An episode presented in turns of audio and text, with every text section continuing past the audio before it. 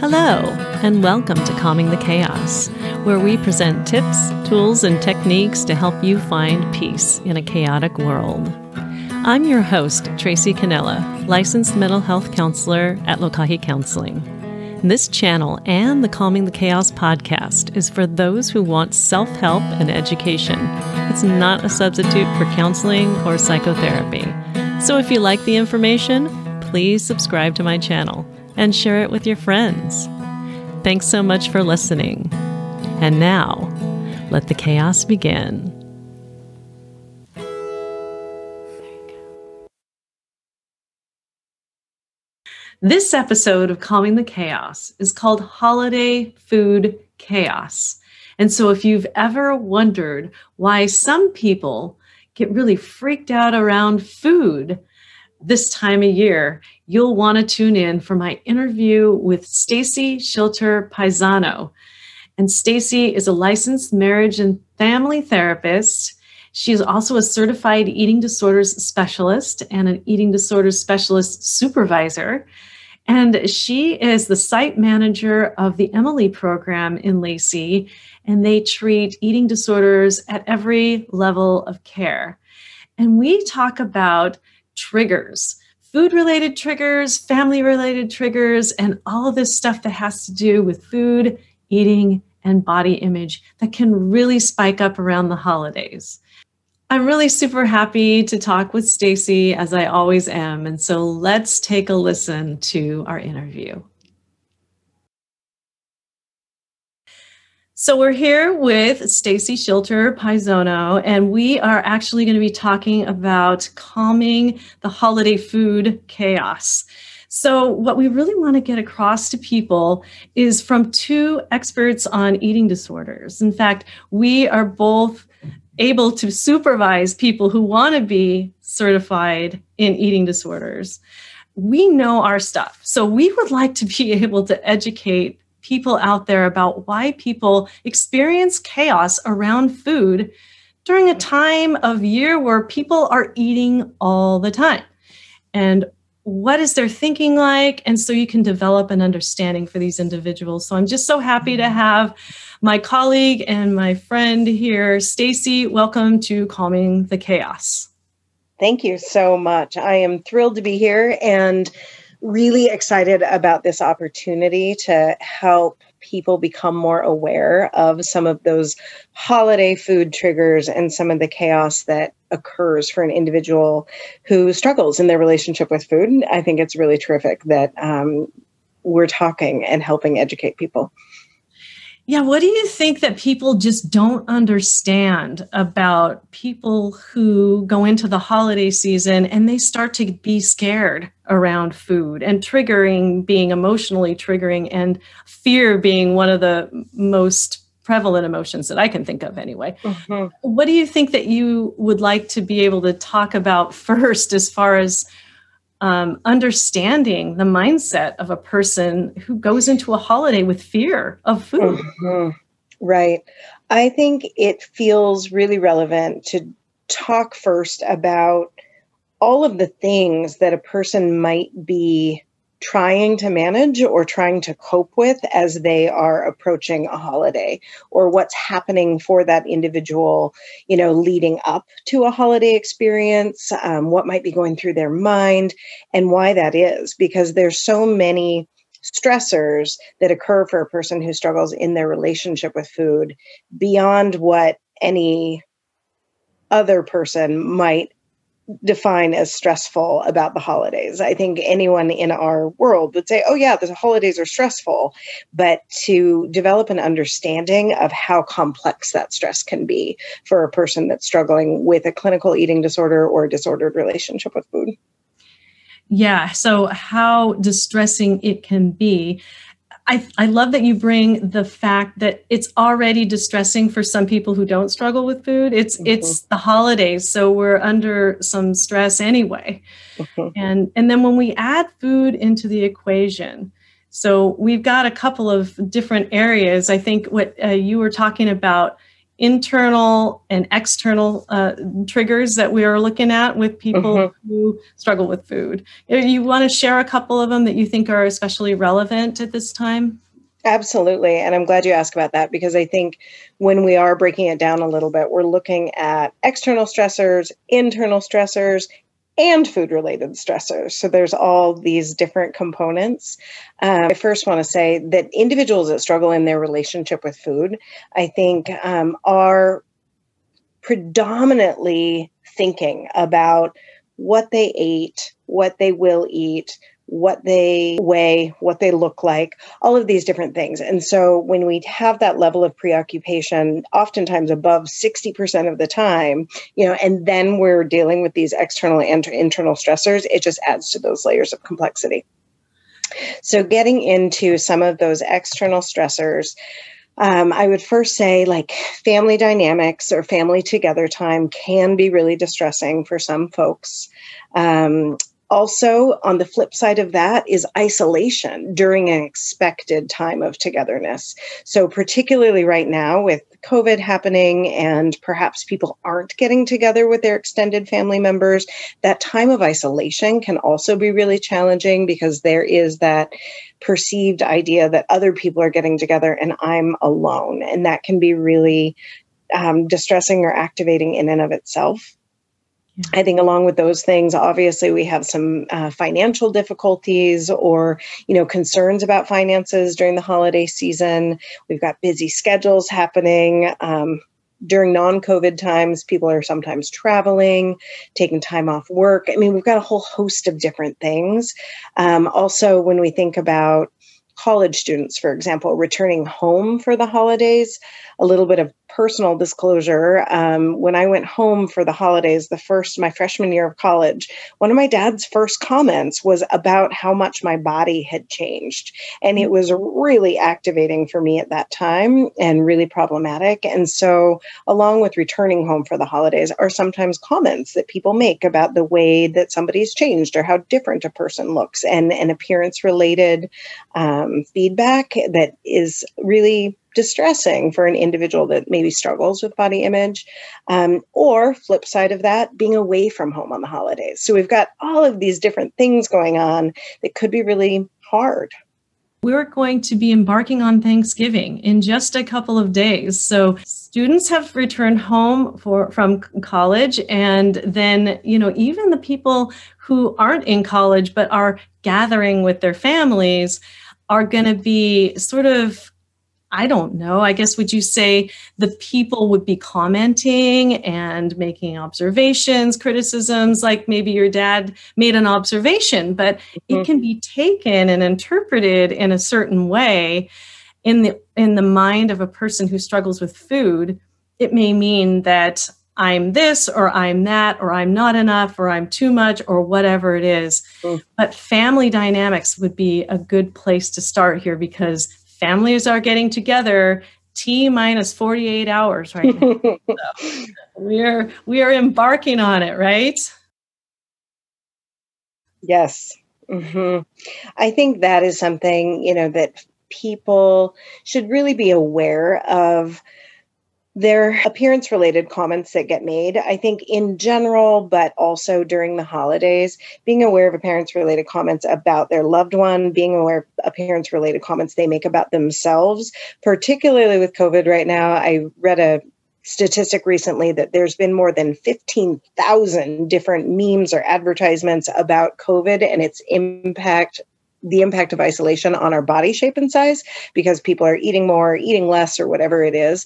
And so I think people can really practice being aware of body or appearance related comments that get made, because those can be perceived so differently from one person to the next. And in general, I like the rule of thumb of not making appearance related comments in our lives or during the holidays, because we just don't know how they're going to land.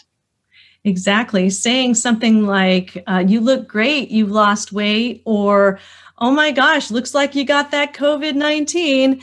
Those are in general not helpful. Even the you look great, you've lost weight comment may be interpreted as something that could be a negative, like, oh, well, I guess I have to stay this weight my whole rest of my life or else somebody won't love me. I mean, that it could get that extreme in the mind of a person who struggles with food. So yeah, right. In general, leaving those comments out of your dialogue then, is that what you're saying? Yes, absolutely. Because to your point, I think somebody that maybe has been dieting or even restricting their intake intentionally, that is complimented on weight loss, you know, they do receive that as a compliment. They do wonder like, oh, well, what'd they think of me before if I'm getting this compliment now? And if some is good, maybe more is better. And they're continuing to strive for that weight loss. And it takes their focus so much more in that direction than it needs to be.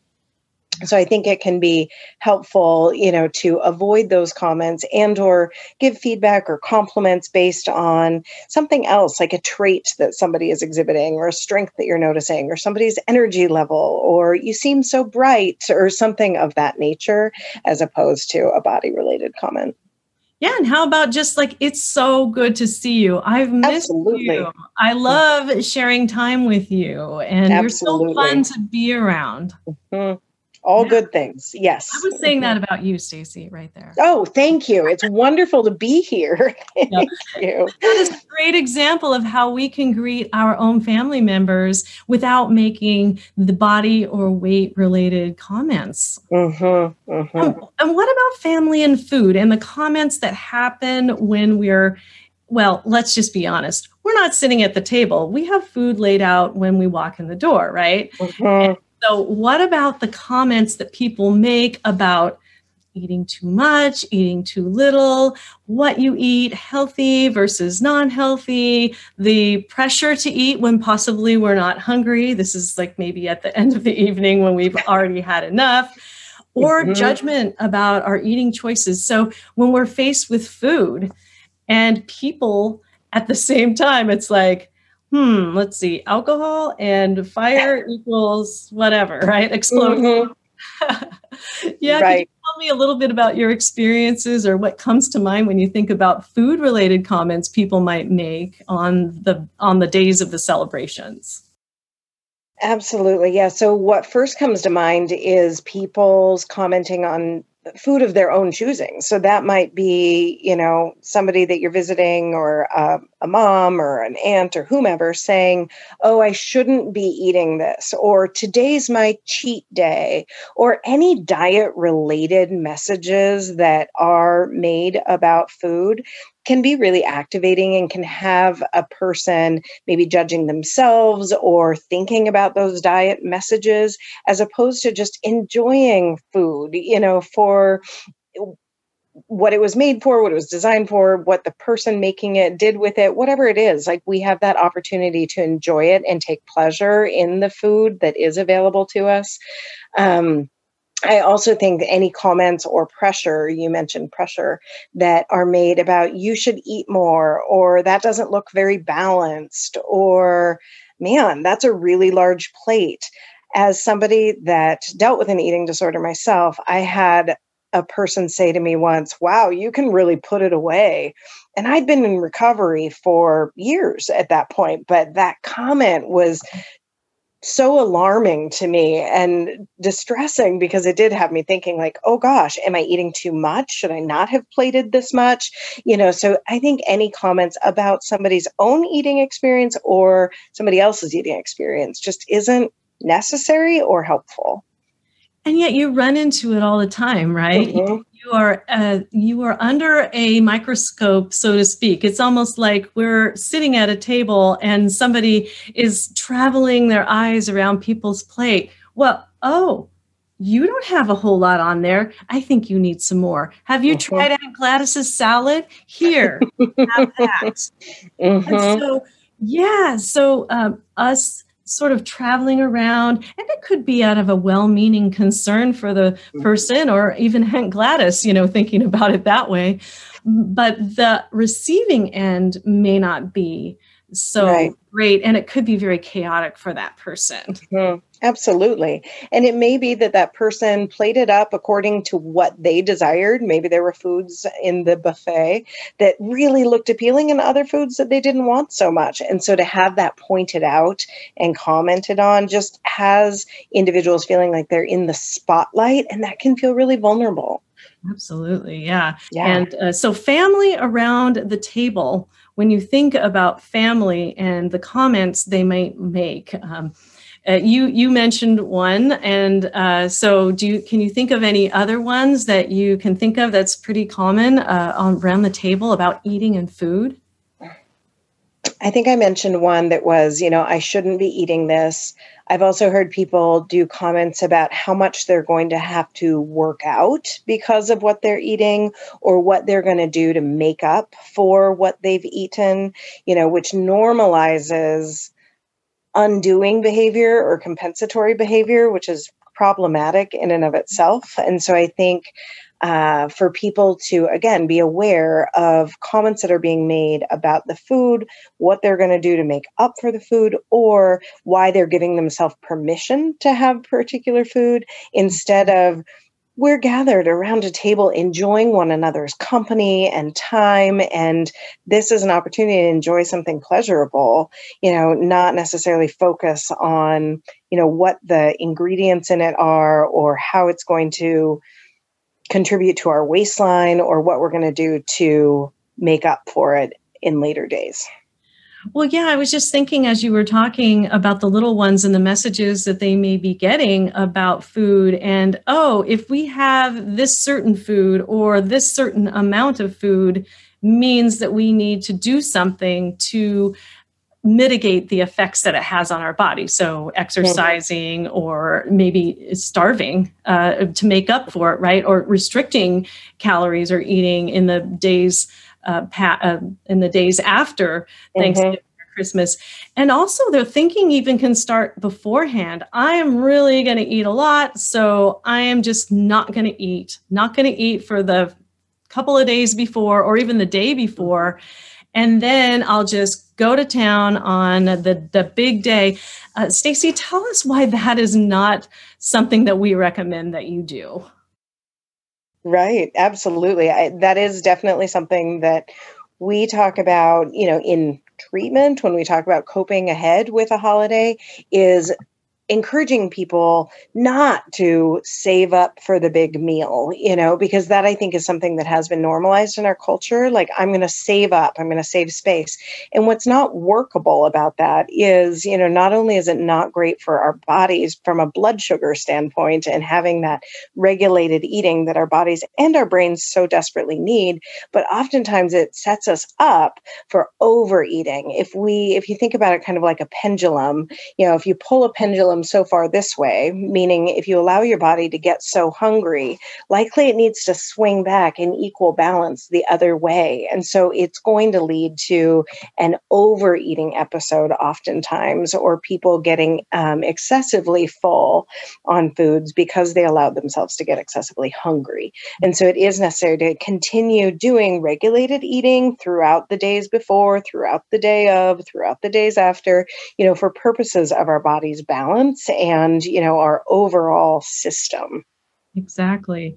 Right. So studies have shown if you continue to eat normally on the days before and up to and during the event, you're likely to eat just the amount for your body that is necessary for you to enjoy your food and to socialize with people and to be able to get nutrition to your body. And like you said about blood sugar, keep high blood sugar normal. And you really don't want low blood sugar when you're dealing with family members, because that could cause an argument, especially if there's drinking involved, right?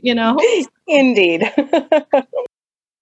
I thought I would bring up a prop for you. This is indeed a piece of pie. And I won't tell you what kind it is until I actually dish it up. But let's just say that this pie is in its pie, not just a piece, but it is in a pie. What kind of thoughts do you think could come up for somebody who struggles with food and possibly fear foods around a pie, an innocent pie that's sitting there without any cuts in it. And it's just there on the table. What might some people think about that and the thoughts? Absolutely. Yes, I definitely have some thoughts. And I just want to expand on a phrase you just used, that idea of fear foods. I think that is one thing that does make the holiday somewhat challenging, or definitely challenging, is the availability of seldom available or unique foods.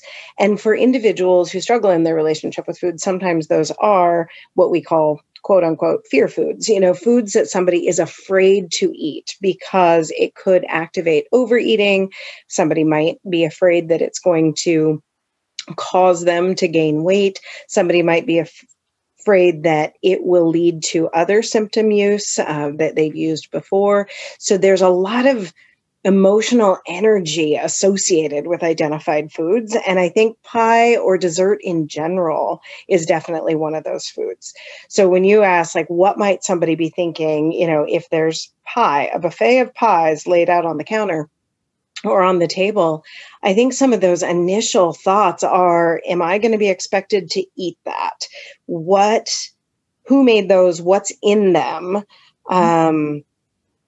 What if I overeat? What if I take a bite and I can't stop eating? You know, what if somebody sees me eating? What are they going to think of me? Yeah. There's so many different thoughts that could show up for a person just around seeing the pie, not even being expected to eat it yet, just seeing the pie, and the variety of different thoughts and judgments and fears that would show up, I think, are noteworthy. Here we have just the innocent pie. I just want to draw everybody's perspective back to the actual truth, which is this is just a pie. The pie is a trigger.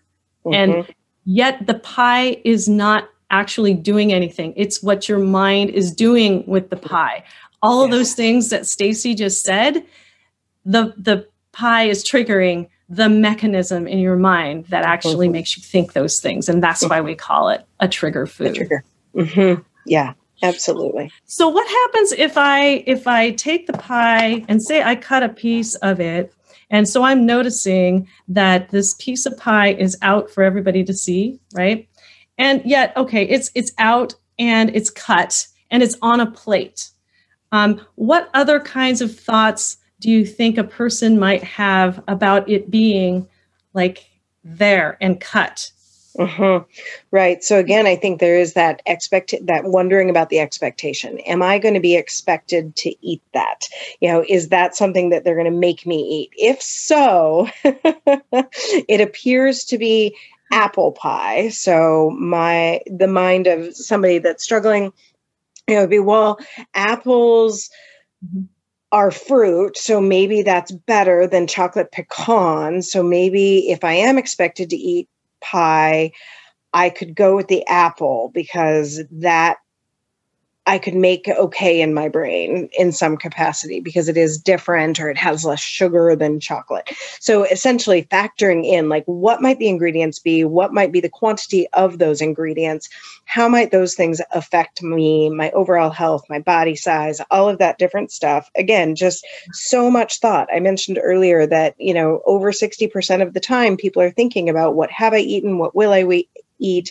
How's my appearance? And so those thoughts are just coming to the forefront, I think, as soon as we expose any food, but particularly trigger foods like desserts or sweets. You know, for some folks struggling, they may also think about, like, I'll just eat the inside of the pie because I'm trying to avoid grains or carbohydrates or whatever it is. But there's all kinds of calculations and figuring and thinking about going on. Again, the pie didn't do anything. It's just sitting on the table sliced. Exactly.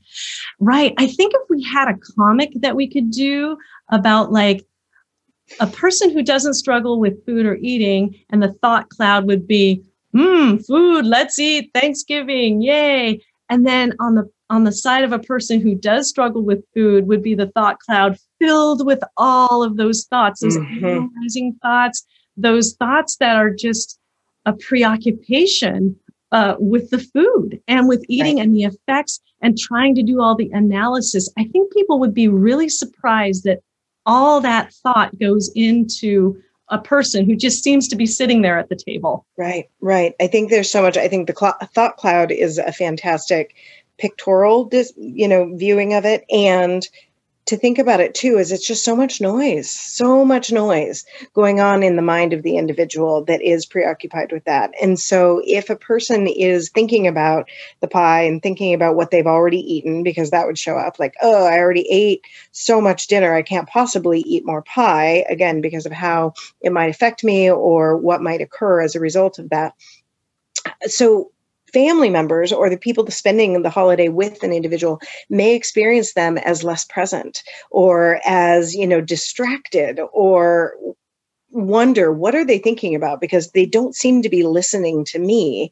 And some of it can be some of that mental dialogue that's going on, or some of that noise that's getting in the way of their ability to engage fully. And when your thoughts are that full, it's like a computer screen. When you keep pressing the buttons, it overwhelms the brain, mm-hmm. and the brain sort of shuts down. And sometimes we do see the vacant look, like overboard, overwhelm. And people do go through emotional and mental chaos, just thinking all of those thoughts. Mm-hmm. And so that's just when the pie is sliced up and not even on your plate. But what if somebody dishes it up and says, "Here you go. It's yours now." Right. And I think about folks that are actively struggling in their relationship with food, and the level of overwhelm is a word you use, the level of fear, maybe even going so far as terror. I've seen people freeze in the presence of food or have a really large breakdown, because it's just intolerable. And other folks may be able to contain those experiences, while internally panicking about this food that's being offered to them. So they might accept it gracefully, and then have difficulty with navigating, how am I going to get away with eating as little of this as possible? Or, what if I eat this piece and then I want more? So again, there's just that dialogue going on internally for a person that decreases their experience of enjoyment in the moment. Exactly, right. So what would we say? This is kind of going back into more of the coping about this. So what would we say that a person could do? Is like, say, this is the scenario. It's been a long evening of eating and I'm pretty full, and I had some of that marshmallowy stuff and some sweet potatoes at dinner, and I'm pretty good. I really don't need dessert, but somebody puts some pie in front of me and I'm thinking, I can't eat another bite, I'll explode. Something like that from Monty Python, for those of you who know that. And so what could this person do or say? Somebody has placed the pie in the hands, put a fork even on a plate, and even said something about Aunt Gladys again, So what is it that we could maybe, from this point of view, say or do with this pie? Mm-hmm. Yeah, absolutely. I think it's important. And this is true of people, who do struggle in their relationship with food, but also other folks that don't, that feel, fine and neutral toward food. I think one thing about holidays, or any days that are a little bit food centric, I think it is still important to attend to our own body's actual experience of fullness and hunger, And so I think having respect for individuals that might say no, like, I'm actually really full. I'm not going to have any pie. Thank you. Like, I think it's completely okay to decline the offer of food if your body is expressing fullness, if your body is saying like, I'm actually good, or maybe I'll have some later. So I think giving ourselves and other folks permission to decline, I think, is necessary, and attending to our own body's physical cues when it comes to hunger or fullness is also really necessary and relevant. Yeah. So noticing if you really truly have had enough and do want to stop eating, and creating those clear, like, food boundaries, I guess you'd want to call them. Yeah. And then to other people, to just really implore them to respect other people's food boundaries. We are not we are not food pushers, I guess, or food insurers that you get enough, because we want to really empower people to make their own choices about food and their bodies regarding hunger, fullness, what we're going to eat, when we're going to eat, and all that other stuff. And on that topic, it's just on my heart to say, on the flip side, if somebody is having a second piece of pie, for example, you know, I think family members might make a comment like, oh, you're having another piece, or wow, haven't you already had two pieces of pie, or whatever it is. So again, going back to that, stay on your own plate, stay focused on your own self, and avoiding making comments about other people's eating, because we don't know how it's going to land. Yeah, I like that. Yeah. Why don't you leave some for the rest of us, Uncle Bob, right? Something like that. Yes. Well-meaning and maybe lighthearted, but poor Uncle Bob may not be feeling so great about it. So you never know who's going to be on the receiving end of those comments. So, so I like what you said about respecting people's choices, you know, on all the time, but on these food-centric holidays that allow people to know what's best for them. Yeah. So whether they take the pie and eat it, or whether they decide not to, we can cope ahead for these things. Or, you know, we know our families, right? We know this is the food pusher and she's going to be there. And this is the person who's going to make the comments that could be potentially hurtful, and he's going to be there. And so what we can do is we can think about what our responses are going to be in advance and have that little, I don't know, sort of dictionary of things that scenario A is this, and this would be my response. Sometimes it's necessary for relatives, because if you know what they're going to say, you can cope ahead with your own actions and behaviors, I think. Right. And I think that phrase, cope ahead, or that skill, you know, in the case that people aren't aware of what that is, it is identifying in advance situations that might be challenging and knowing what skills we'd use, you know, so it isn't catastrophizing. It isn't worrying about the worst case scenario.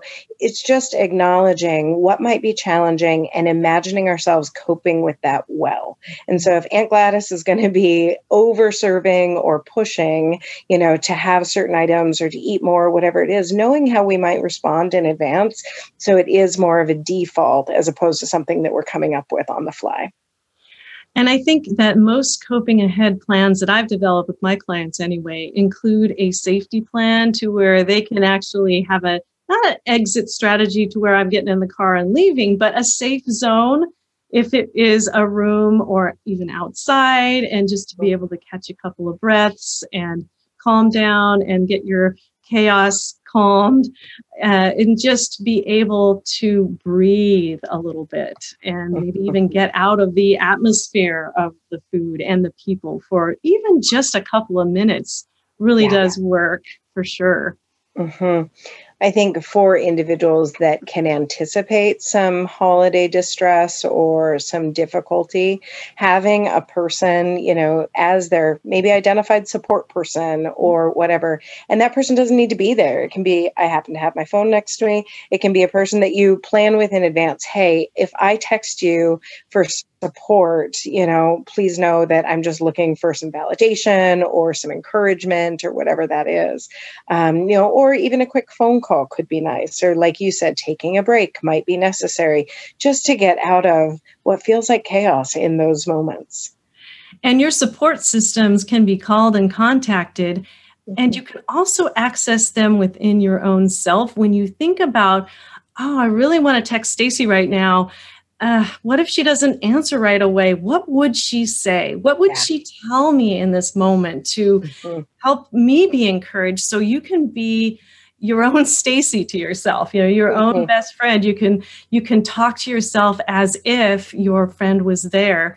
You can, of course, still text them as well or do whatever. But I think that it's a really useful skill to develop a way of talking to yourself that's more compassionate and best friend-like through these sorts of events for sure. Yes, I think what you and I both know, Tracy, is that people don't often talk to themselves nicely, or that isn't always their go-to method of talking to themselves. So I think being able to have a non-judgmental, non-critical, self-compassion lens is so important. So we are talking to ourselves more like a best friend, or as if we would to a younger person, you know, because so often people are unkind to themselves internally. And if we can flip that dialogue and make it more helpful in those moments, I think it helps us navigate so much more effectively. Yeah, I really agree with that for sure, because just practicing regularly self-compassion is always really good thing to do. I think people do affirmations, sometimes those work, and just anything that can build you up and encourage you. And then we're more resilient to be able to cope with any kind of negativity that comes our way. We're able to stand up for ourselves, not in a defensive way, but in a very truthful and helpful way for ourselves, for sure. Yes. There's one skill that I really wanted to bring up earlier, and I just remembered now, so I want to bring it up. And it's about staying out of the web. This is a tip for people who are support systems, for people who struggle with food-related challenges or even body image challenges. So WEB being an acronym for stay out of the web, right? I'm envisioning a spider being in the web. Of course. Yeah, of course. And so the W is weight. So comments about weight or any kind of numbers are best left behind and alone and not mentioned. So staying out of the mentioning of specific body weights. Or the E is going to be the eating behaviors, you know, what's on your plate, how much you're eating. Like Stacy was talking about, poor Uncle Bob had two pieces of pie and got ribbed by, you know, Uncle Jim. And so, yeah, so the E is about eating behaviors, and B is any inference or comments about body shape or size. And so in general, if you keep to those three rules, people who are family members and just really don't understand why your family member over here is struggling with food, just keeping within those three parameters is often helpful. I like that very much. I think that's sage advice and really valuable. I also think, depending on when this conversation, you know, is released, if people have the time and the openness in relationships, if people know that somebody in their family or a loved one that is spending the food-centric holiday with them, if they could approach that person about what would be supportive, what might be helpful for you on this day, because each person is so individual. And there are some folks that might benefit from not having a whole buffet of food out for hours, you know, so it might be, let's actually box that up after the meal. So it's not just out and about for us to continue nibbling on. That could be really activating. Other people might say, you know, I'd really appreciate having quote unquote big meal at regular meal time, you know, like at 5 o'clock or at 6 o'clock, which is kind of different than what a lot of families do and eating at 2 o'clock. But that way you can keep that regular schedule, and it can be just quote unquote another meal, you know, because that is what it is, but we've made it into something that is the feast of Thanksgiving instead of it's dinner that includes some traditional foods, you know, or lunch if that's what's opted for. Right. So if people have the opportunity and openness in relationship to ask about what would be helpful, what would be something that you'd like for us to avoid, you know, and is there anything by way of support that you might need from me? I think those could be really valuable. I know some of my clients have had family members do that for them, and they've really appreciated that because it really shows that they care and that they want the person to be successful on the holiday, because it is a tough time for a lot of people for the reasons that we've talked about so far in this show, for sure. Yeah. Well, is there any other tips or tools that we haven't mentioned, or any triggers and success stories that you are thinking of, or have we covered everything? What do you think? I think to cover everything between you and I, Trace, would probably take a little more time, because we could just have lots of different ideas.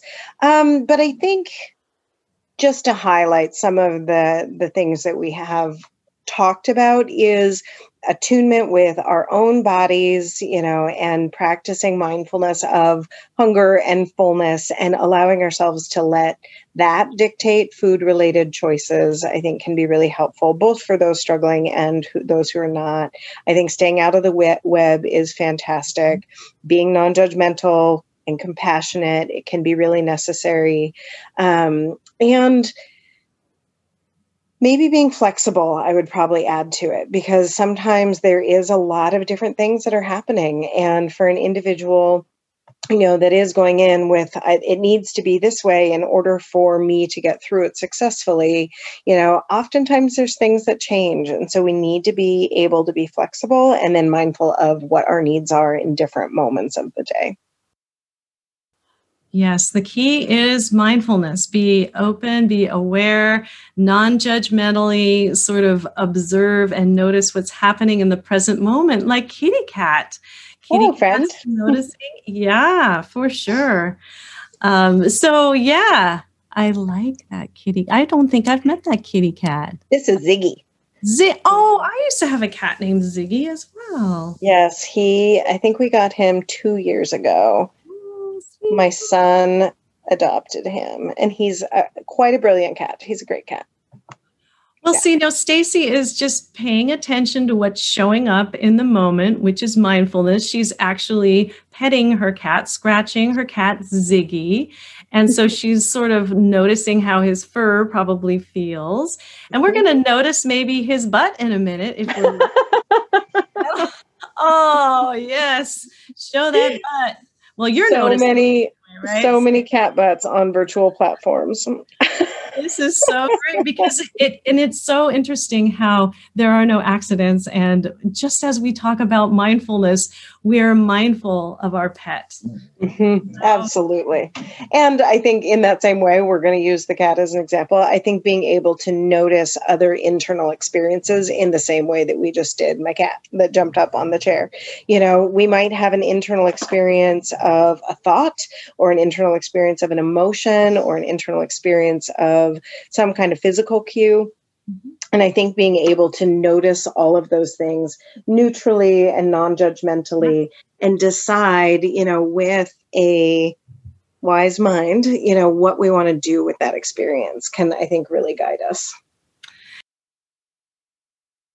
And so, Stacy, is there anything that you want to plug about your work or about any kind of programs that you're doing? Now is the time to tell the viewers what you've been up to and what's been happening for you. Sure. I can do that. Thank you for that opportunity. So I would just say, as Tracy mentioned in the introduction, I do work at the Emily program. I am the site director at the South Sound location. And right now, with everything in place due to the pandemic, we are actually offering all of our services virtually. So we're doing an intensive level of care called PHP, 6 hours a day, 5 days a week. For those who need that level of care, we're doing intensive outpatient, 3 hours a day, 4 days a week. And then we're also doing outpatient services. And I just really like encouraging people to be honest with themselves about their own lived experience and what might be happening with them in their relationship with food or their relationship with their bodies, and access support and services if that seems relevant or helpful. You can also, or people can also participate in just a evaluation, you know, make an appointment for an evaluation and talk about what their experience is. And at the end of that evaluation, a person certified in, you know, treating eating disorders would let them know, hey, this is what I'd recommend. What you do with that recommendation is up to you, but based on what you've told me, I do recommend that. Along with the services that we provide for individuals struggling with eating disorders, we also provide friends and family support. We provide eating disorder education. And those are available, you know, to individuals that are supporting an individual struggling, and they occur 3 times a month virtually. So anybody can access those. Those are available on the Emily Program's website under the For Families tab.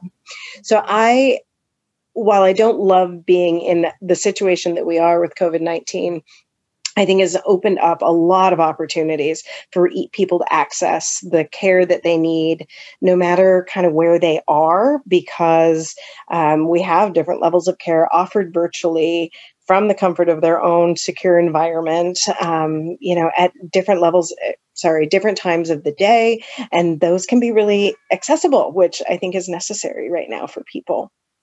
Yeah, it is. And so it's a different world that we're living in, right? And we are adapting and being flexible, just as you were talking about earlier. And I love it. Yeah. So, and thank you guys so much for being present in the South Sound, in Olympia, Lacey area. And we really appreciate just the hard work that you're doing and adapting to all this COVID stuff and still trying to help people navigate their relationships with food and improve them. Mm-hmm. Well, and likewise, while I get, the mic, I will say thank you for everything you're doing, Tracy. I think the Calming the Chaos podcast is so valuable for folks, and obviously the work that you continue to do in outpatient and in our community, I think, is so valuable. So thank you for all that you do. Yes. Well, you and I are colleagues and collaborators, and so it's always nice to talk with you and to meet Ziggy the cat and see how mindfulness can come into play just in that little moment with Ziggy and you. And I hope you have a happy holiday, and whatever it is that you do, wherever it is that you go, stay safe, and to your family as well. Thank you. To you as well, and whomever you spend Thanksgiving with. I hope it's wonderful and a good holiday season overall. Yes. Take care. We'll be in touch. Thanks, Trace. I always love talking with Stacy. She's so enthusiastic and passionate about her work and funny, and I even got to meet one of her pets. The only bummer thing is after we recorded our session, I ate the pie and I recorded it, but it didn't come out. And so I had this really great segment to share with you about the pie, and it didn't come out. So maybe next time we'll do an actual eating segment. In the meantime, take care, and thank you for tuning in to Calming the Chaos. Thank you for listening to Calming the Chaos. If the information in today's podcast was helpful, please consider subscribing and share it with your friends. You can find this podcast on iTunes, Apple Podcasts, and on YouTube. You can also go to my website at www.lokahicounseling.com for more resources for calming your mental and emotional chaos. This includes a CD I created that teaches you how to practice mindfulness in less than 10 minutes. So check it out. Thanks again for listening, and I look forward to sharing my next podcast episode with you. In the meantime, take care.